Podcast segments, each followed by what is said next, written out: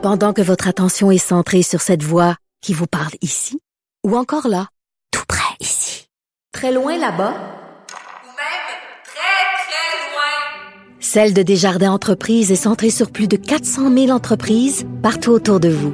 Depuis plus de 120 ans, nos équipes dédiées accompagnent les entrepreneurs d'ici à chaque étape pour qu'ils puissent rester centrés sur ce qui compte, la croissance de leur entreprise.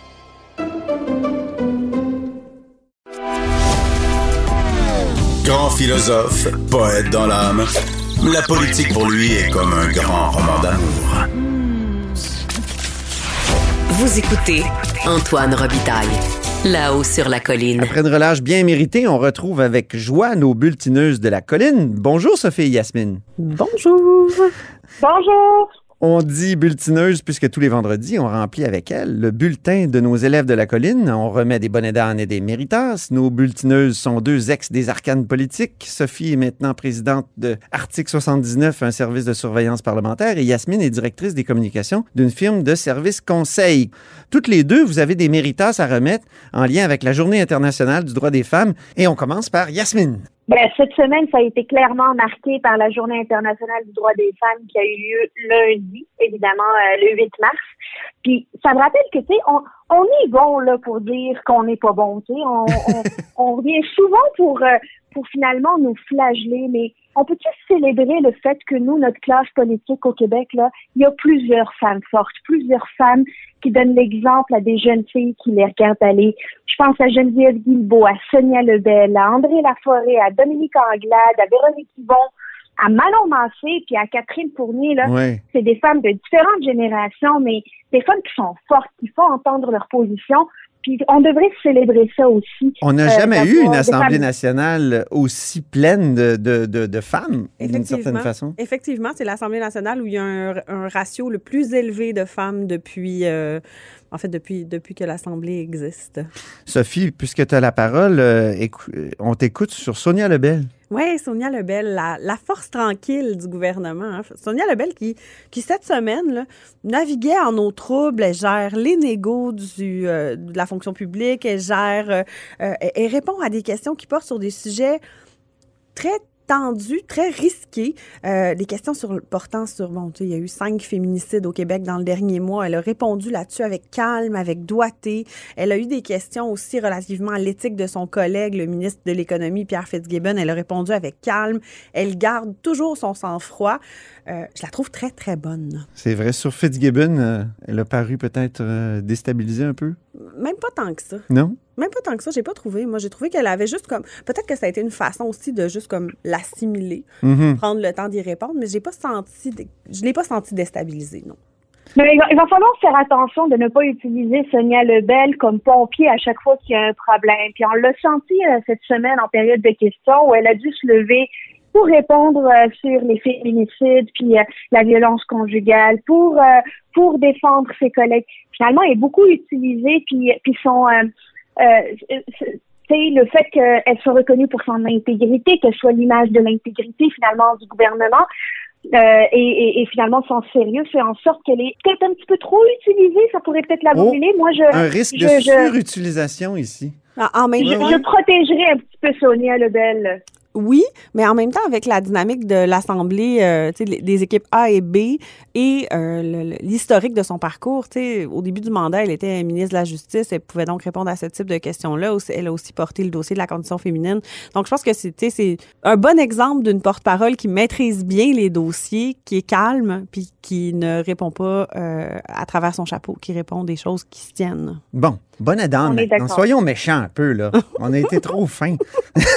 Yasmine, le bonnet d'âne exagération va à une femme forte, mais Mais Marois ici est partie un petit peu trop loin cette semaine quand elle a elle a laissé entendre qu'il y avait diffamation finalement de son collègue euh, et euh, ministre de l'Éducation, Monsieur Jean-François Roberge.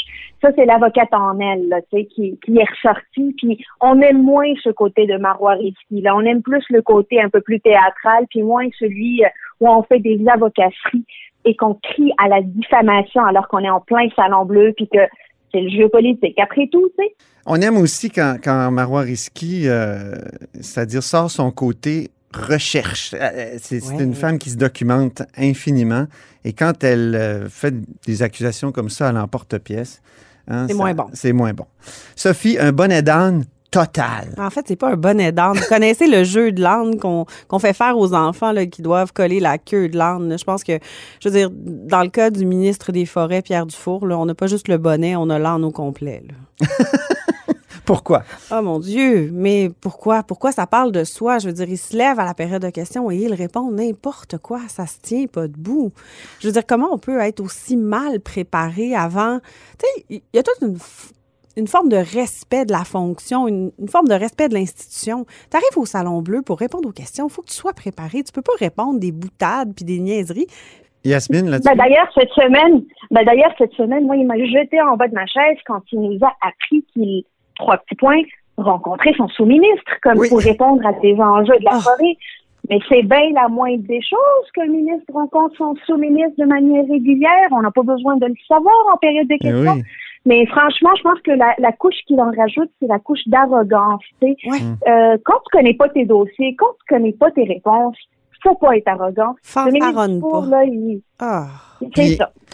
Oui, il faut, faut le dire que c'était dans la foulée d'un reportage euh, très bien fait de l'émission Enquête de Radio-Canada sur le fait qu'encore une fois, on démontre que l'industrie forestière, euh, ni plus ni moins, profite euh, de façon indue là, du Québec et, et de ses finances. Ça, faut le dire. Mhm.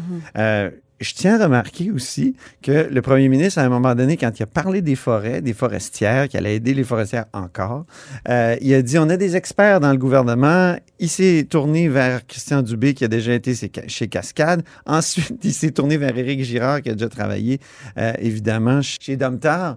Alors, euh, Mais il a pas regardé Pierre Dufour. non, c'est ça, il a comme oublié Pierre Dufour. C'était. Ben, c'est vrai que ça ça ne saute pas aux yeux, là, finalement, que Pierre Dufour est un expert en forêt. Non. Donc, euh, Puis, ça saute pas aux yeux. Puis là, je me le permets, c'est Oui. la semaine du 8 mars, là.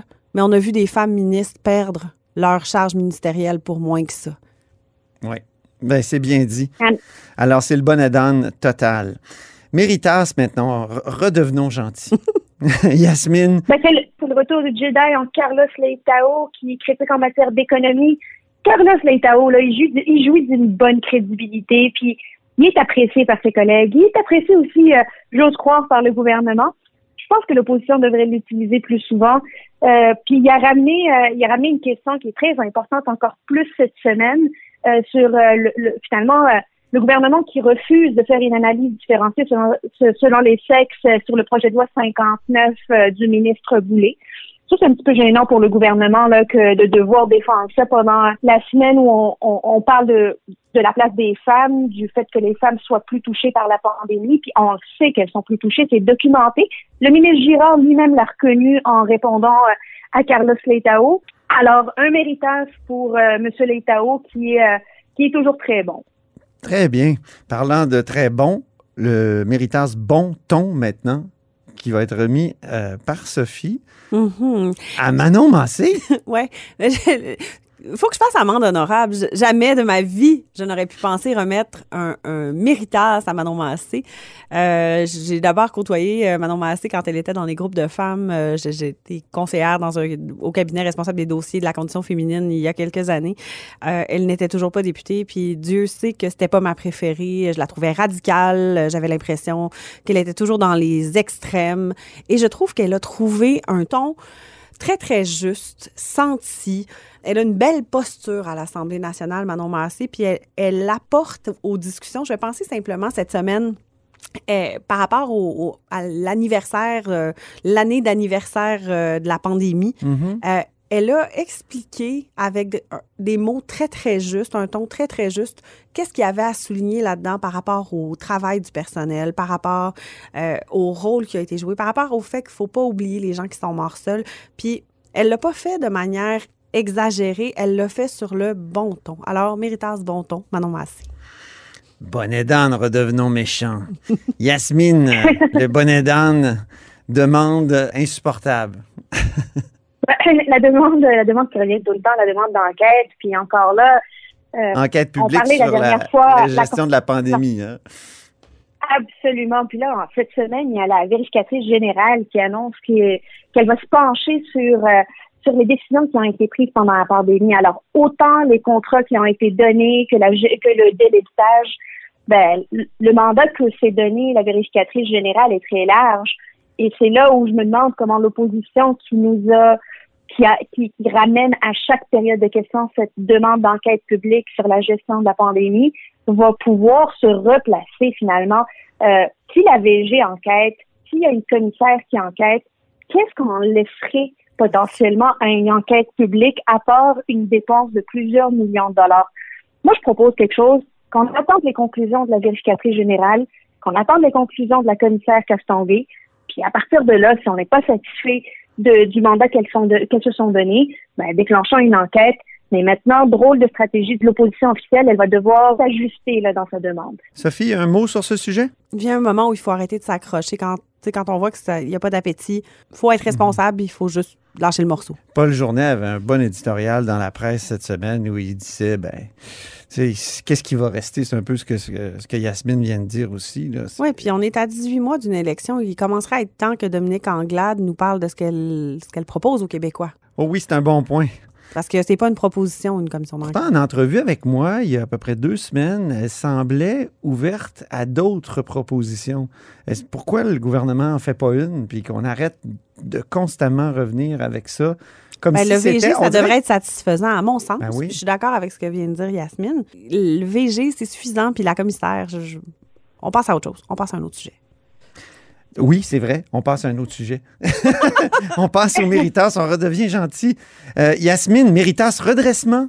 Redressement, oui. Euh, J'aime ce méritage parce que on a été euh, on a été méchants, là, tu sais, la, la session dernière avec avec le ministre Robert, Jean-François Robert, là, on trouvait que qui était pas bon en période de questions, là, que ces réponses-là, ça, ça avait pas d'allure.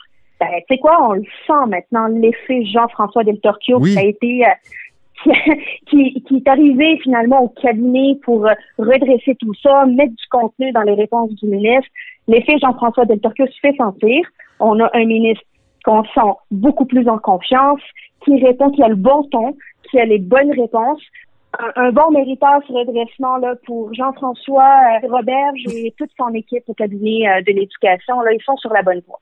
Sophie, un Méritas royal. Ah, on pouvait pas le passer sous silence. Non. Ça a fait trop de bruit cette semaine. Puis là, ben, il y a comme deux volets. Puis le, le gouvernement nous a donné, un- nous a donné une, une voix pour en parler en déposant un projet de loi hier qui, qui, qui vise à prévoir qu'est-ce qu'on va faire pour éviter que le gouvernement ne tombe si la reine décède. J'adore ces questions. Mais Comme je dis souvent, ça m'érotise. de monarchie qui érotisent. Antoine, tu me racontais tantôt, ça me fait beaucoup rire. Mais l'entrevue de Meghan et Harry au début de la semaine avec Oprah, ça aussi, c'était plutôt érotisant pour euh, ceux qui aiment le gossip.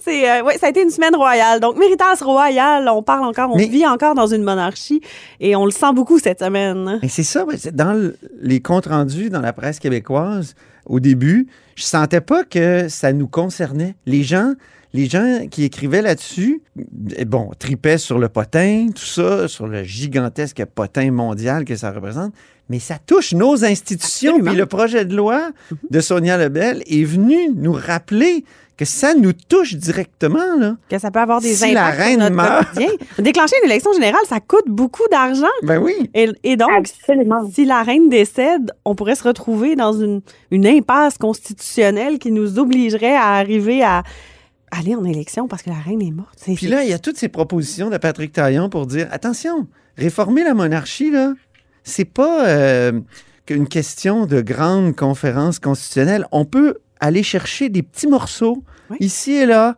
euh, changer des noms, euh, puis démonarchiser un peu l'État du Québec. Et, et ça, moi, je trouve ça intéressant et, et ça m'érotise. Yasmine, là-dessus. La saison royale a commencé dès, euh, dès la démission de Julie Payette comme Oui. euh, lieutenant-gouverneur du Canada. Puis évidemment, euh, il y a eu comme un, excusez-moi l'expression en anglais, là, mais un build-up depuis, là, tu sais, même avec la sortie de Meghan, beau le- projet de loi. Absolument. Moi, je propose aux, euh, aux réalisateurs et aux producteurs de mi- de, de l'émission The Crown sur Netflix que vous avez probablement vu, de nous Mhm. partir une une autre saison là avec tous ces rebondissements de qu'on a connus dans les derniers mois là, ça pourrait être On bien pourrait faire une pour série. On pourrait faire une série Absolument. québécoise, La Couronne. Puis voir Oh mon comment, tu sais, Lise Thibault. Oh mon Dieu. la roulante. Dieu. Oh non, quelle horreur. Ah, Monsieur Doyon et tout ça. On pourrait faire une belle série. Ah, Non, non, non, non, non, non. OK, correct. Non, non. Bon, je me, je me donne moi-même le bon aidant de mauvaise suggestion de fin Motion de chronique. refusée, motion refusée. Antoine. Merci beaucoup, Yasmine. Merci beaucoup, Sophie. Bonne semaine. Bye. Nos bulletineuses du vendredi, je le rappelle, sont deux ex des arcanes politiques. Sophie Villeneuve est maintenant présidente de Article 79, un service de surveillance parlementaire, et Yasmine Abdel-Fadel est directrice des communications d'une firme de services conseil. Et c'est tout pour La Haut sur la Colline en ce vendredi. Merci beaucoup d'avoir été des nôtres. N'hésitez surtout pas à diffuser vos segments préférés de l'émission sur vos réseaux. Ça, c'est la fonction partage. Et je vous dis à lundi. Ce segment politique vous est offert par Article 79 Surveillance parlementaire. Pour être les premiers informés de ce qui se passe sur la colline, faites confiance à Article 79. Résumé des périodes de questions, suivi des projets de loi, décrets, nominations et tous les travaux parlementaires. Voyez les forfaits et abonnez-vous sur article79.com.